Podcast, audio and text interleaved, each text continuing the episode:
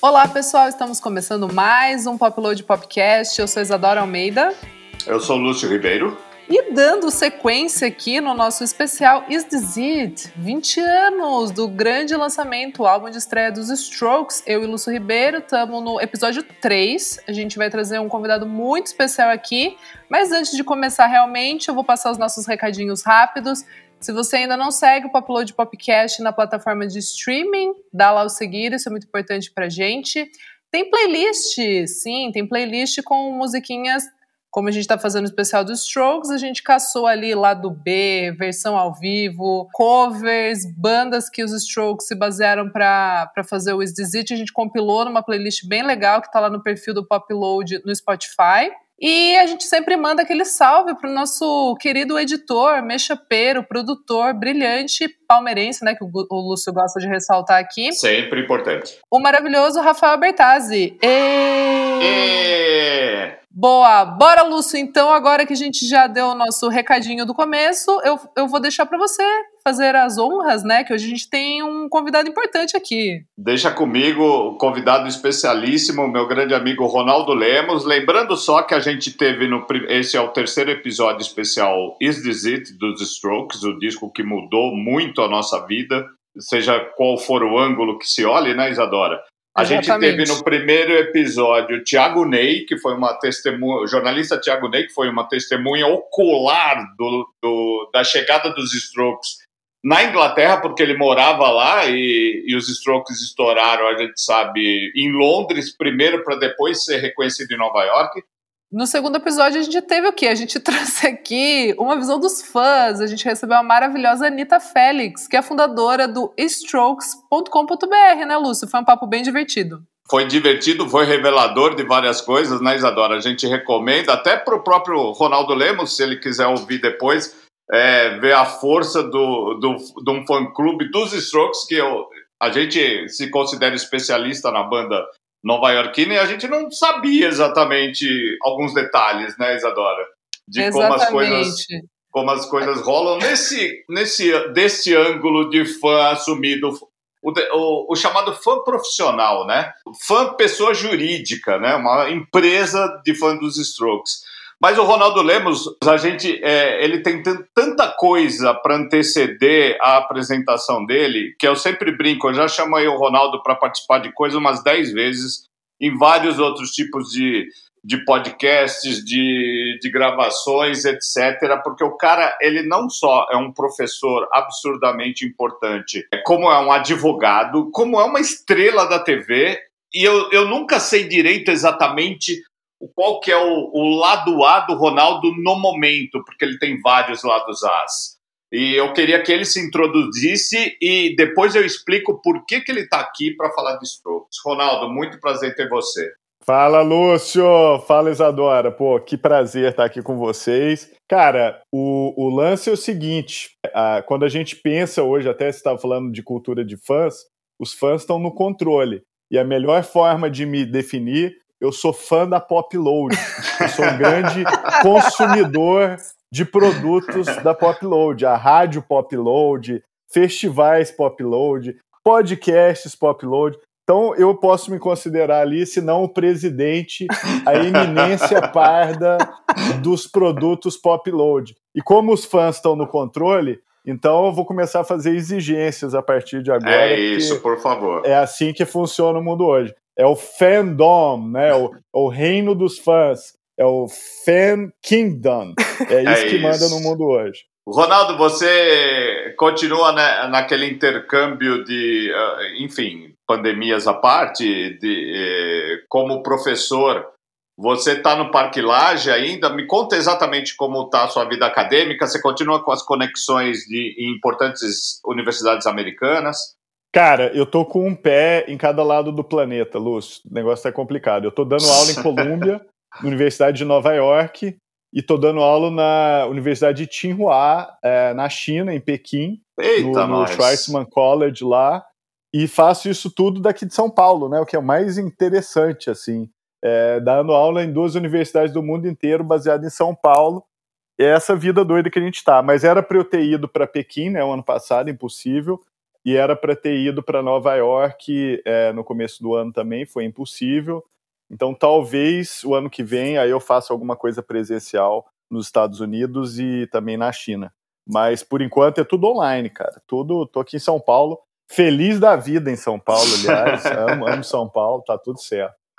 E Ronaldo, a gente, a gente traz você aqui. Eu acho, Ronaldo, que a gente se conheceu exatamente no Reading Festival de 2001, que foi o ano do Is This It, e, e que teve todo um efeito Strokes no, no que era um dos principais festivais. É, é ainda, né? Mas talvez não para o nosso bico mais, mas um dos principais festivais da Inglaterra, um dos mais tradicionais, mais roots que é o Reading Festival de 2001, que teve aquela aquela comoção Strokes por tudo que a banda estava causando nos últimos meses. A gente se conheceu ali e a gente vai chegar no Team Festival brasileiro de 2005, Total. em que você estava envolvido e foi um dos responsáveis por trazer a banda pela primeira vez ao Brasil.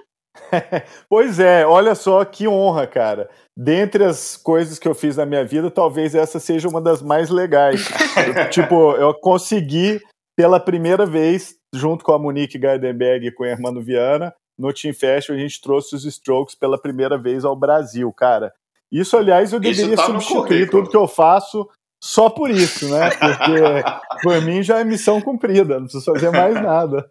Você não tá entendendo, a Isadora, que eu tinha 13 anos, tá, Ronaldo, quando eu fui? Eu fui no Team Festival, meus pais me levaram, levaram eu e meu irmão. Assim, a maior fã maluca, desesperada por Strokes ali, a primeira, o primeiro grande amor, vamos colocar assim, primeiro grande amor foi Strokes. É, então, muito obrigada, deixar aqui um, um oficial, né, um obrigado oficial, já agradeci muitas vezes o Lúcio também, mas, Ronaldo, eu curiosa, eu quero saber quando que você conheceu o Strokes? Se foi em 2001 no Reading com o Lúcio, se foi antes, como que chegou o Strokes para você? Não, foi antes, foi antes. Foi o seguinte, é, eu conheci o Strokes logo que eles lançaram aquele primeiro EP com quatro músicas, não sei se vocês lembram disso, muito antes do lançamento do disco do Is This It.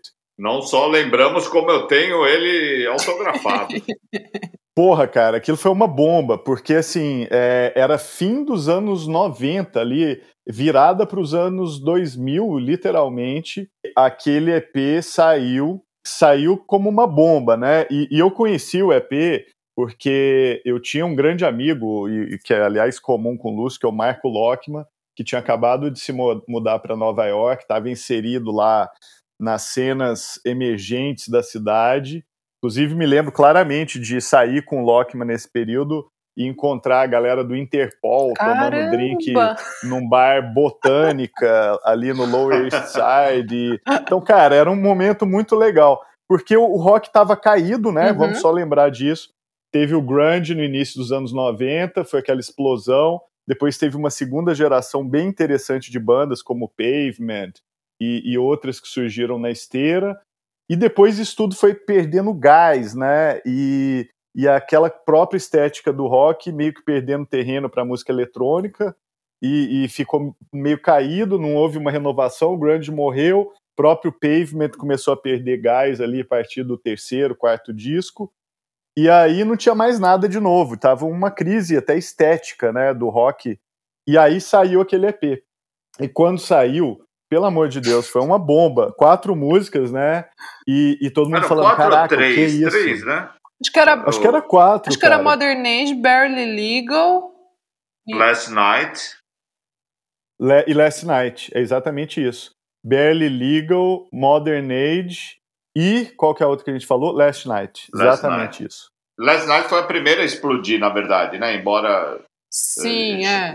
Modern Age. É, Modern Eu acho Age. Que veio antes. É, cara. Modern, Age pro... Modern Age para os entendidos Isso. ali, mas para um público um pouco maior e ainda assim. É Last Night. É, aí veio Last Night. E aí era interessante porque o, o, o, o, culto aos Strokes chegou muito rápido a São Paulo, né? Era a época do DJ Club, lembra disso, Lembro, Lúcio? super. Cara, eu tenho memórias vivas, assim, de estar na fila do DJ Club. O que, que, é DJ Club, Ronaldo? pois é, Lúcio, olha, olha isso, cara. Olha a vergonha de ter que explicar é, isso agora. É cringe, cara. né, Ronaldo? Cara, isso é muito cringe. Tô me sentindo agora, tipo, o, o, ancião das galáxias. Não, mas calma que eu faço 30 e já tô me sentindo cringe. Não tem problema, não. Vamos lá.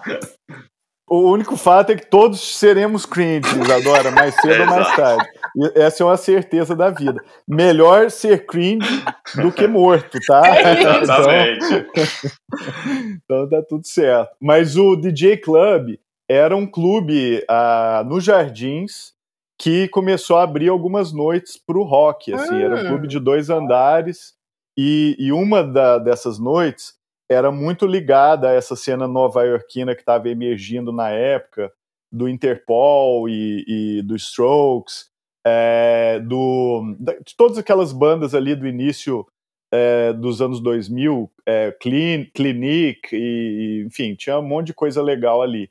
E eles começaram a tocar esses sons, e, e eu lembro claramente assim de estar na fila uma vez para entrar no DJ, DJ Club e falar desse EP do Strokes, falar, caraca, vocês ouviram isso, é muito foda e tal.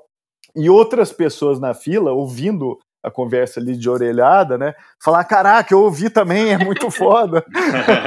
Aí eu falei, pô, tem uma coisa acontecendo, entendeu? Isso aqui vai longe era muito claro, né, que, que a gente sabia que estava acontecendo alguma coisa, ainda que não, seja, não fosse uma coisa totalmente visível, né? Exatamente, cara. E, e para o rock, né, deu uma sobrevida, porque aquela estética é, grunge, depois pavement e tudo que veio depois meio caiu. E, cara, eles inauguraram um, um outro período, né, que abriu caminho para também uma nova geração, Kings of Leon uhum. e outras coisas que vieram ali depois na esteira do, do Strokes, que fez com que os anos 2000, né, junto com o revival lá do Electroclash, tivesse também esse essa efervescência, né, de banda do, de rock com um impacto social amplo, assim, né, com as pessoas prestando atenção, clubes abrindo para tocar essas músicas, os festivais escalando as bandas.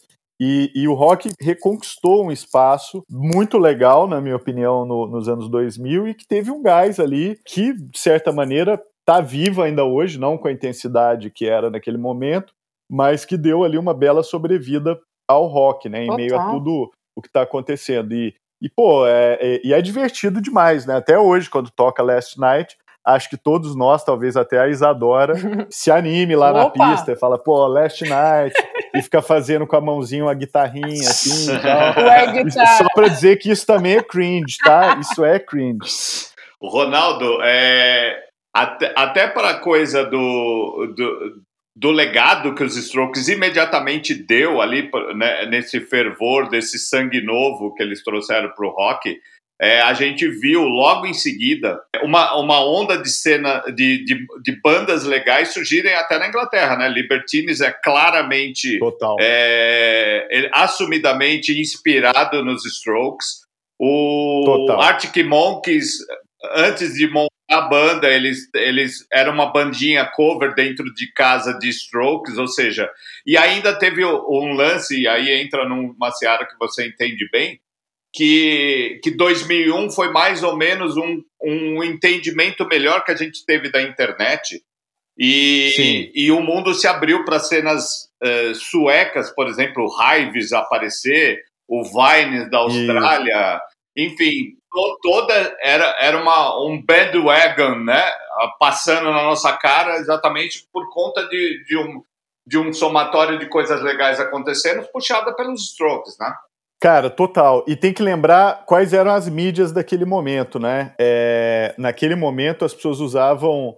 O, o Napster tinha morrido, né? É, as gravadoras conseguiram matar o Napster e as pessoas baixavam música no Audio Galaxy. Isso. Então, e depois no Casar e, e outros programas de, de pirataria de música, o que fazia com que a música espalhasse muito rápido. Por isso até eu acho que o Stroke chegou tão rápido em São Paulo, né? É, a gente viu ali em Nova York, e na sequência, São Paulo também já tinha sido tomada ali pela, é, pelo menos num nicho grande, essa estética e aquelas bandas novas. O, o até é, é, interessante porque você falou também no Arctic Monkeys, e o Arctic Monkeys foi outra banda que a gente também trouxe pela primeira vez ao Brasil, né? Veio no ano seguinte aos Strokes, E o depoimento da Isadora é interessante, que você falou que foi com 13 anos. Sim. Teve dois shows no, no dois anos do Tim que tiveram molecada, tá? Geralmente era uma galera de a partir de 20, 22 e pegando até 40, 42, porque a gente trazia também clássicos, tipo Perry Smith, Television, Elvis Costello uhum. e tal. E aí, no Strokes, tinha molecada fazendo fila, inclusive, provavelmente, quando eu olhei para a fila, você devia ser uma das pessoas que estavam lá, Isadora. Estava com os meus pais, eles foram junto.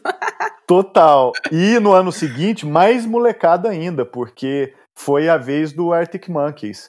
E aí era chocante, porque tinha uma molecada de 16, 15 anos, assim, que chegou muito antes, né, para conseguir ficar na frente, fazendo fila no Team Festival. Então, aquilo me chamou também muita atenção e mostrou que o rock fez essa virada geracional, né? Não era mais uma coisa de tiozão, mas tinha, é como eu e o Lúcio, mas tinha pessoas novas, como vocês, Adora, falando, pô, eu gosto de rock também, entendeu? E isso foi legal. E foi, no, e foi 2000, acho que foi no outro, né? Foi 2007, que daí teve também o The Killers, que também era uma banda, né? Isso. Que, que realmente veio nessa. Eu fui também, tá, Ronaldo? Eu fui em todos os depois de Team Festival. Que isso, Isadora? Pô, que honra!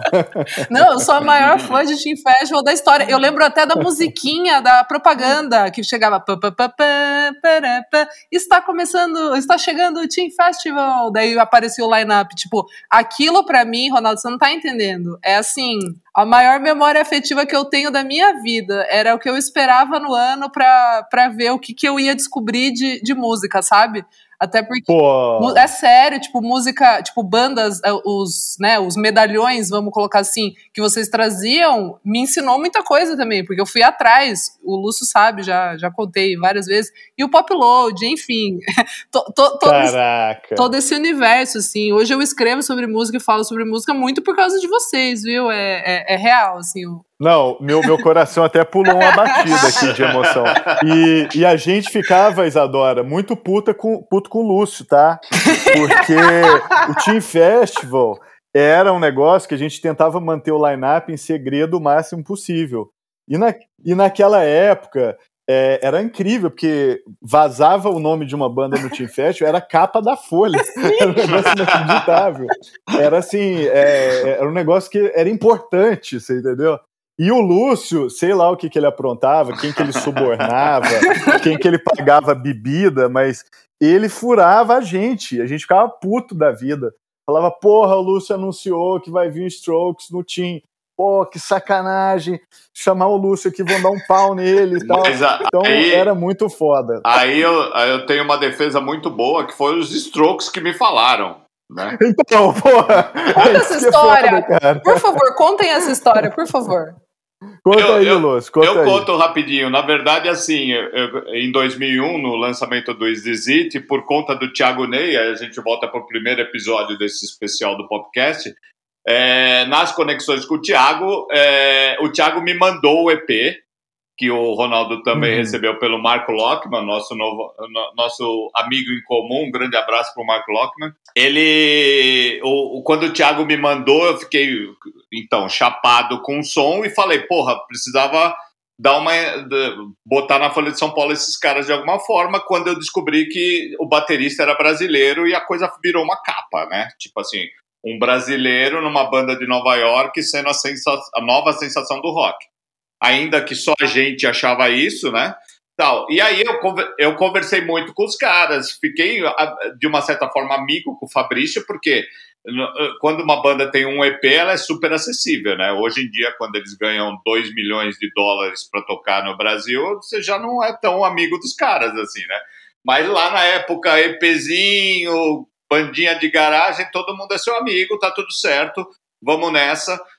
E aí eu fiquei amigo do Fabrício. A gente, inclusive, 2001 eh, teve o, 11 de setembro. Ele deu um depoimento que foi para a Folha sobre a cena cultural e o impacto que que aquele ato terrorista tinha causado, né? Não só na humanidade, mas no, falando no, do nicho música, enfim, como tinha assombrado a cena cultural nova-iorquina.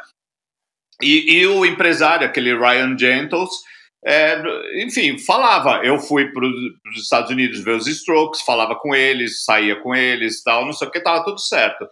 Num belo dia de 2005, eles, o Ryan Gentos, o empresário, entra em contato comigo, falando: a gente tem algumas propostas do Brasil e queria analisar com você, saber da sua opinião, qual que é a mais legal para a banda, qual que é o, o, fã vai ser mais respeitado, é, o que que eu acho tal. E eu acho que eu fui um pouquinho é, causador desse show extra que teve no Rio, no Cais do Porto, cara. porque eu falei, olha, o, o Team Festival é, é demais, é, acontece em São Paulo e no Rio, ou seja, vocês vão estar tá pegando o, o, o, fã dos Strokes demais, muito legal.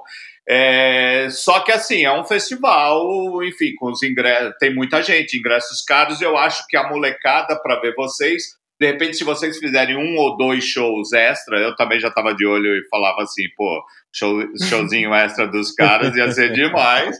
Eu falei, Animal. bom, é, então, eu, eu dei esse palpite, né, que acabou rolando ali. Agora, eu acho que eu, você devia falar exatamente como foi o, o start de escolher os strokes, que eu acho que tem muito a sua cara né? De falar assim, uhum. a gente tem que trazer esses caras, até porque a gente já tinha ido para alguns festivais. Se bobear, a gente tinha até ido naquelas priscas eras do Primavera, lembra? Em Barcelona, a gente foi junto uma vez.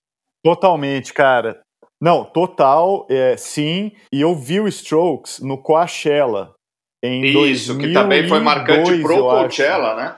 Foi. E eu fui com o Lockman, Inclusive, a gente ficou perdido lá no deserto. Eu peguei um carro automático, não sabia dirigir carro automático direito. Porra, cara, me fudi. Eu ia pisar no, no, no, no freio, achava que era embreagem. Quase que eu causei um acidente e, e destruí o Coachella, engarrafamento no Coachella, cara. Foi um horror. Eu e o, e o Marco Lockman. E, e eu vi os Strokes ao vivo e foi animal. Falei, caraca, aquele EPzinho ali, ele a potência da banda ainda é um negócio absurdo. Então, o, quando a gente foi montar o, o Team de 2005, já era meio assim, é a banda que a gente mais queria, né? A gente falou, putz, tem que ter o Strokes. E aquele, aquela edição do, do Team, cara, ela foi muito especial, é um né? Porque teve Arcade Fire, né? É teve é, Wilco, teve Kings também of Leon. Kings of Leon. Não, Kings of Leon acho que veio um pouquinho depois. Não, foi nessa, eu fui. Não, veio ó, junto. Vou, ó, vou, vou, ó, ó, vou até. Tá vendo? Eu falei que tava velho. Vou até contar, vou até contar pra vocês a ordem em São Paulo. Vamos lá. Caraca. Mundo Livre S.A., EMIA, com, participa com participação de Daisy Tigrona. Depois, depois tivemos Arcade Fire, Kings of Leon e Strokes. Foi nessa ordem, gente. Caraca. Dia 23 de outubro de 2005. Que doideira. E o Wilco não foi para São Paulo? E eu fiquei muito é. Caraca. Porque o Wilco, para mim, também daquele ano, além dos Strokes, o show do Wilco me marcou é, muito, assim. Sim, eu vi na MTV o foda. show do Rio. Foi, foi longo, sabe? E, e, as pessoas não deixavam eles irem embora. Ele fez uns seis bis, assim, Total. sabe? E foi, acabou sendo um show de duas horas e pouco e, e, era tipo quatro da manhã os caras tocando ainda, sabe? E aquilo foi também muito, muito forte, assim. E Emae, que também só tinha um EP. Ó, isso aí foi sacada do Hermano. Isso aí tem Não, que dar sério, o crédito. tira é o chapéu isso. pra ele, porque depois o Arular, quando ele vem, tipo, é o álbum. Na minha humilde opinião, o Arular da Emae é um dos álbuns mais importantes dos últimos 15 anos, assim. Tipo, ele. Ele trouxe tudo da world music, assim. E você, eu lembro que eu não acreditava, porque passava o clipe de Galang na, na MTV, é. no Multishow, acho, sei lá. E eu lembro que quando eu vi o show, eu falei, caraca, cara, eu não acredito. Claro que eu fui para ver Strokes, né? O meu main goal ali era Strokes, mas o show da Emae foi um absurdo, assim. Foi, foi e esse, ela no comecinho, né, Isadora? Exato, exato. Porque ela, eu lembro até que ela era meio sozinha no palco, não tinha produção nenhuma. Era um não DJ. tinha dançarina. Era ela e um cara fazendo as bases exato. ali. E só.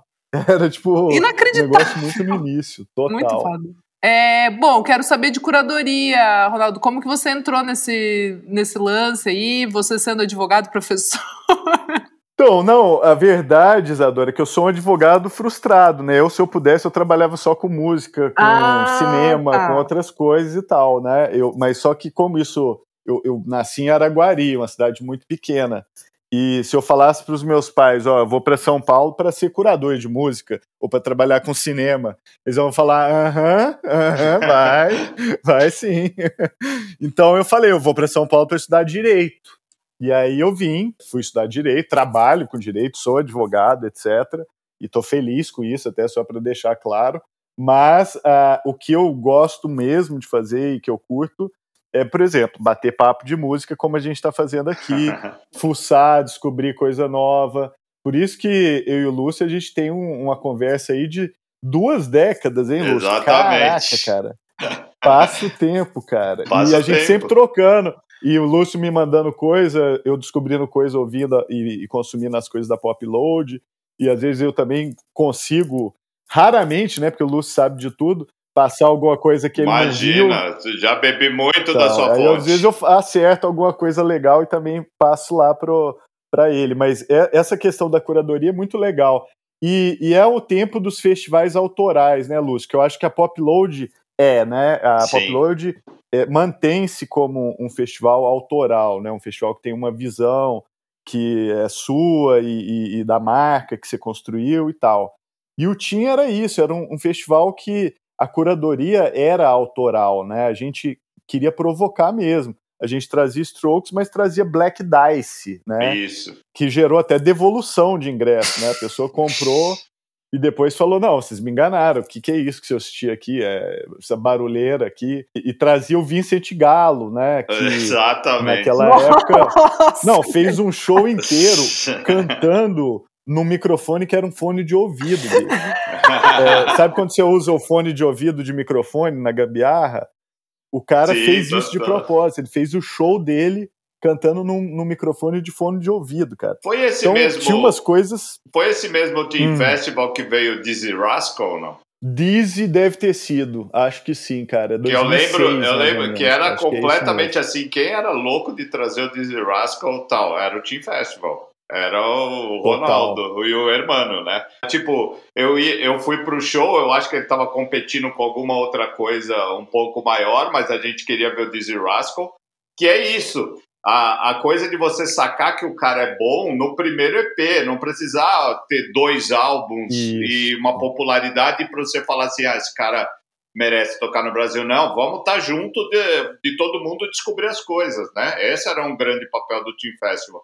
O Dizzy Rascal tava eu, uns rappers e, É, e, assim, mais umas 10 pessoas. E foi maravilhoso. E o cara era, já era um começo de grime lá que a gente tava falando, meu Deus, o que que tá acontecendo aqui? Né? Era isso. E, e sempre teve essa pegada, né, de provocar. O Dizzy Rascal foi isso. Você deve lembrar, a gente trouxe Junior Boys também na época. Exatamente. Que, é, eu lembro de você no show, acho que a gente assistiu juntos, e você falou: Caraca, eu, eu tinha ouvido, mas ao vivo os caras são realmente É, muito bons. A gente trouxe DJ Shadow também, que acho que até Não, até o próprio Kanye. West, que hoje encheria, encheria um estádio aqui, a, a gente viu quase vazio, né, em São Paulo, por exemplo. Cara, Kanye faliu o Tim, né? Foi o, o canto do cisne, Ah, cara, né, mas do- do aquele, Tim. aquele palco também, eu nunca tinha visto um negócio daquele na minha vida. Falei, o que, que tá acontecendo aqui? O cara trouxe um palco, nunca tinha visto palco, sabe? Sim. Tipo, estrutura de show gringo fazendo em São Paulo. Não, e, e Isadora, ele trouxe uma orquestra. Isso foi, isso faliu o Tim, porque a orquestra ficava no fosso, ninguém viu a orquestra. Teve até matéria na Folha dizendo que era fake, que ele tinha cantado Sim, playback. sim. E, e, cara, e a gente ali olhando o maestro regendo é, sessão de corda, sessão de não sei Meu o quê. Deus, Ronaldo, eu tava nesse show e não vi isso. Então, É. é, completamente insano. Era a visão dele, que ele ia trazer uma orquestra, ia ficar escondido embaixo do palco. Meu Deus! E ele ia ficar em cima do palco sozinho, só com aquelas projeções. Era um show que contava uma historinha dele no espaço, não sei se você lembra disso. Sim, sim. É do, do Graduation. E ele pediu uma grana. E faliu o Tim. Isso aí foi o. Acabou. Aí o Tim nunca mais teve o Tim. o Tim West matou o Tim. Foi foda. Bom, não, Ronaldo, eu fico mais feliz, porque antes eu achava que era o Blue Man Group, mas que bom então que foi o Kanye West. Tipo. Então, já pensou? Pelo menos a gente morreu. É! Morreu, eh, vamos dizer assim, com vitalidade, né? Já pensou se o time vira no ano seguinte e, e aí é Blue Man Group e, e é, Cirque do Soleil, David Copperfield e, e para fechar, sei lá, o, o safoneiro, sei lá, do sei quê. Mas enfim, morremos com Kanye West. Mas morremos bonito. Morreu bonito. Trouxemos o, o The, The National, National Claxon. MGMT. Veio, morreu bonito. Morreu bonito. Putz, foi tudo. É, Ronaldo, que eu ia falar um negócio que você tinha comentado do Coachella de 2002, só pra gente voltar um pouquinho e falar rapidamente dessa, dessa cena né, de 2001. Cara, como que você vê a importância? Eu, eu li aquele livro Meet Me in the Bathroom, não sei se você leu, uhum. que é da Lizzie Goodman, que é, que é tipo. É uma sequência assim de, de entrevistas, só que ela cortou, ela picotou tipo, todas as respostas da galera, assim, e ela formou, é, e ela criou esse livro, assim, em capítulos, e aí cada capítulo é basicamente, tipo, Paul Banks, o Julian, o Moby, tipo, sei lá, o cara do TV on the Radio, sabe, tipo, é, é incrível, assim. E eu queria é, que você comentasse um pouco, você mesmo, né, que, tipo, acho que vive em Nova York, né, vai sempre dessa relação de ser professor, enfim, é, como que você vê a, te, a tecno, do lado da tecnologia mesmo, de colocar é, Nova York como um centro né, do mundo, assim, meio que, que a capital do mundo, porque, sei lá, acho que. Eu não sei se é uma coincidência de eu ir crescendo com, com essa, né, com esse estouro, mas para mim acho que antes não tinha tanto essa ideia, né, de que Nova York era realmente o centro do mundo, né? E acho que essa cena, tipo a música mesmo, essa explosão cultural trouxe muito, muito disso. Total, e, e, e, me impressiona muito também como São Paulo é influenciado por Nova York, né? Uhum. É, se a gente for pensar, Nova York inventou essa ideia de sair à noite, sabe? Essa coisa da vida noturna. E até, eu sei até quem inventou, é a turma do Andy Warhol, né? Quando eles criaram lá a, a Fabric e aquele jeito de você sair sendo você mesmo uma performance meio poser ali, e, e aquela coisa da atitude blazer. É, aquilo é um, um, jeito de você lidar né, com a vida na metrópole e, e aquilo criou um jeito né, das pessoas conviverem com a noite, com é, onde você vai, você se vestir bem e, e você fazer praticamente uma performance né, ao sair à noite. E, e, eu acho que São Paulo tem muito disso e, e essa cultura né, que Nova York criou ela é muito importante, né? Se a gente for olhar o histórico do, de, de Nova York na música, é, desde, sei lá, Velvet Underground com o, o, Andy Warhol lá no começo, passando por Television, é, Ramones, e no lado do hip hop, aí mais para frente, é, Tribe Called Quest, né? A resposta de Nova York para o rap californiano, e, e, como a cidade ela vai se modificando, né? E a gente chega hoje, que você tem é, também um monte de banda interessante em, em Ridgewood, em Bushwick, em outros lugares da cidade, que mantém essa coisa da, da um jeito de viver à noite, né? É, permanente. E, e, é incrível como isso dialoga com São Paulo, né? É, é, os festivais, né? O, o próprio Lúcio trouxe a Perry Smith é, o ano passado. E, e essas, essas pessoas é, que o, o Meet Me in the Bathroom é, descreve, junto com é, toda essa, essa galera dos anos 70, é, David Byrne e também o próprio Arthur Lindsay, né, que é Sim. é o brasileiro que faz essa ponte também entre o Brasil e os Estados Unidos muito bem, eles inventaram a gente, né? É o jeito que a gente sai. Sim. Sempre que você sair à noite e botar uma jaqueta legal e, e caprichar no tênis e ir para balada ali, se soltar e, e, e, curtir, até você mesmo, né? É uma coisa de expressão individual e, e se performar e, ver todo mundo bem vestido, todo mundo tomando uns drinks incríveis e tal lembre-se do Andy Warhol de Nova York, você entendeu? Eles muito que inventaram essa forma de estar no mundo. E, e que é muito legal, né? E que não vai embora. É, a pandemia agora deu uma anestesiada nisso tudo, mas a gente pode esperar que vai ter um renascimento aí absurdo o ano que vem, inclusive com muitos lugares novos em São Paulo, pop load bombando Amém. e E tudo. Não, vocês vão ver. Vai ser um, uma fome de, de performance e expressão individual e de encontro muito incrível. Até para comentar e, e, fechar com esse desejo, esses dias eu estava vendo aquele programa do, do Bill Maher lá na HBO, que é aquele ator que tem um talk show, e ele falou um negócio que eu adorei. Ele falou que vai ter três tipos de pessoas depois da pandemia os que não vão sair de casa mais, que estão felizes da vida e vão ficar em casa, os que vão ficar meio híbridos ali, né, de que sai de casa, mas depois é, também volta e vivendo num, em dois mundos, e o terceiro tipo, majoritário, que vai querer garantir que a próxima onda de epidemia vai ser de sífilis e não de Covid, entendeu? Então, é um pouco isso que a gente pode esperar aí pro, pro ano que vem, eu espero, vamos ver. Mais algum papinho sobre Strokes na linha bastidores do show de 2005 que agora que está muito longe você pode contar pra gente? Ou eles foram completamente profissionais, certinhos?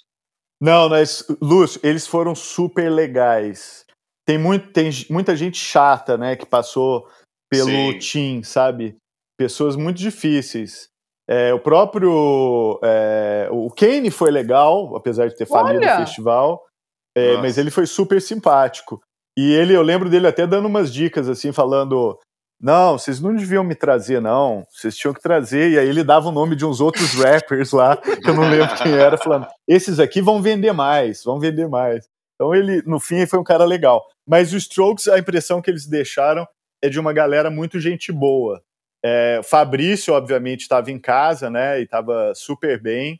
Mas o Julian também e, e todo mundo estavam felizes de estar tá, é, no Rio e a impressão que eles deixaram foi, inclusive do ponto de vista da produção do team, extremamente positiva.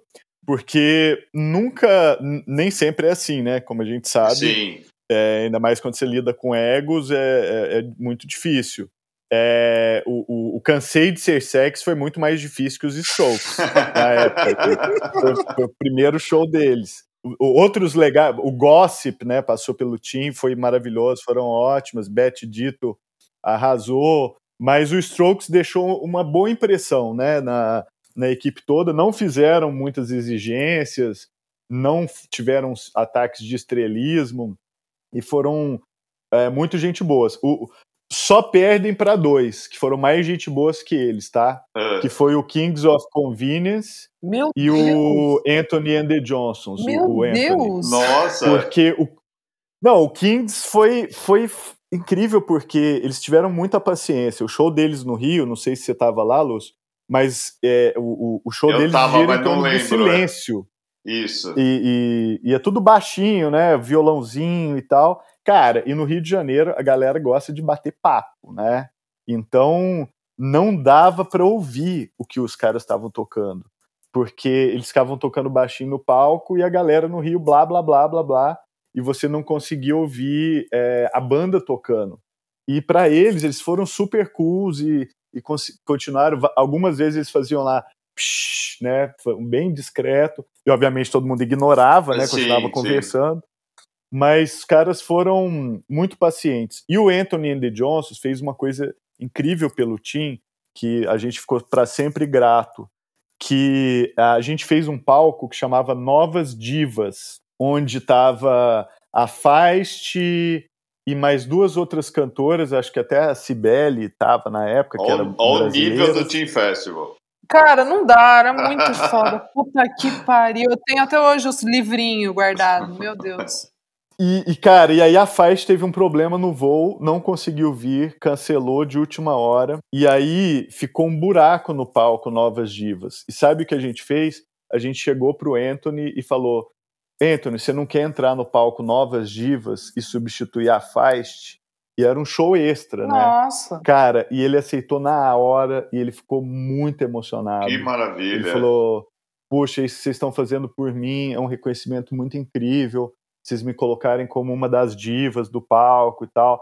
Então ele ficou muito assim, que aquilo ressoava muito com a identidade dele, Sim. né? Lógico. Que não binário e, e, um cara super muito à frente até dessa discussão.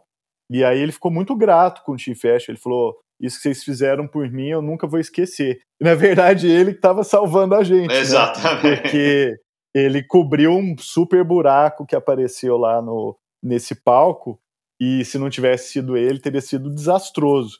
E ele segurou a onda, fez um show maravilhoso, de diva mesmo, e, e todo mundo pirou. Então isso também foi muito legal. Mas o Stroke só perde para os dois, é, porque os dois foram muito pacientes com a gente. E eles não, eles foram bacanas demais, tipo, muito gente boas. Ah, demais. Ah, Lúcio, que maravilhoso isso, hein? O Ronaldo, precisa, o Ronaldo precisa de parte 2, parte 3, que o cara não Isso dá. Isso eu falar, a gente faz um mensal aqui com o Ronaldo. Podem contar comigo. Qualquer coisa que tiver o nome Pop Load, ah eu sou escravo. Então, tô, tá, obedeço na hora. Não Ó, Lúcio Ribeiro, então você ficou aí com essa incumbência, hein? Tá registrado, tá gravado em áudio. Ele, ele sabe de direitos autorais, ele, a gente tem já todo.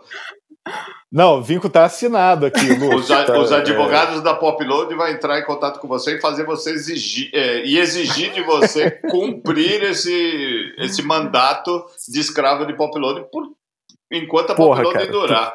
Fechado. Tamo juntos, tamo juntos. Maravilhoso. Tamo juntos. Bom, então vamos agradecer o Ronaldo aqui. Ronaldo, muito, muito obrigada por ter topado. Foi, assim, revelador para mim, eu posso, eu posso dizer. E antes de terminar, a gente pede sempre pro nosso convidado deixar aqui as redes sociais, onde que encontra, o famoso serviço, Ronaldo. Putz, eu preciso olhar qual que é o meu endereço no Instagram, peraí. Porque eu nunca lembro se é Ronaldo Lemos ou Lemos Ronaldo. Pera aí, gente. Mas aí também não é Deixa é difícil. Pode, é um não, é só procurar lá, pessoal. Mais fácil. Procura, vai no Instagram, digita Ronaldo Lemos e vai aparecer o meu endereço. É Lemos Underline Ronaldo. Isso, Aí. Lemos Underline Ronaldo. Boa. Obrigado, Isadora. Valeu. é isso. Bom, eu e Lúcio Ribeiro continuamos esses especiais, né? Semana que vem. É, ainda a gente não tem convidado, a gente vai conversar sobre isso, né, Lúcio? Vamos, é, né? Estamos tentando né? algumas coisas Estamos tentando aí. aqui. É, vamos ver. Ó, tem disco novo do Kings of, de Kings of Convenience que acabou de sair agora. Muito né? Ligado. E é bem legal o muito disco bom. deles, muito bacana. Mesma mesmo. coisa de sempre que a gente gosta. Tem muito disco novo bom, né, gente? Primal Scream com a menina muito. do Savages, o Bob Gillespie agora com a menina do Savages. Bem legal, cara. Não, gente, a gente vai fazer. Então, ó, oh, Lúcio, então a gente vai chamar o Ronaldo mês que vem pra fazer um apanhado dos álbuns bons do mês. Pode Opa, ser também. Tamo junto. Pode ser também. Tamo junto. É isso. Vou amar isso, gente. É isso. Vou amar. Bom, é, eu vou falar aqui rapidinho as minhas redes, arroba Almeida Dora no Instagram, Almeida Dora Underline no Twitter. As minhas redes são todas Lúcio Ribeiro.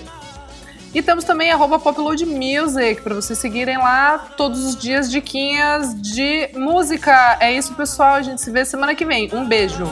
Beijo. Maravilhoso! Ah!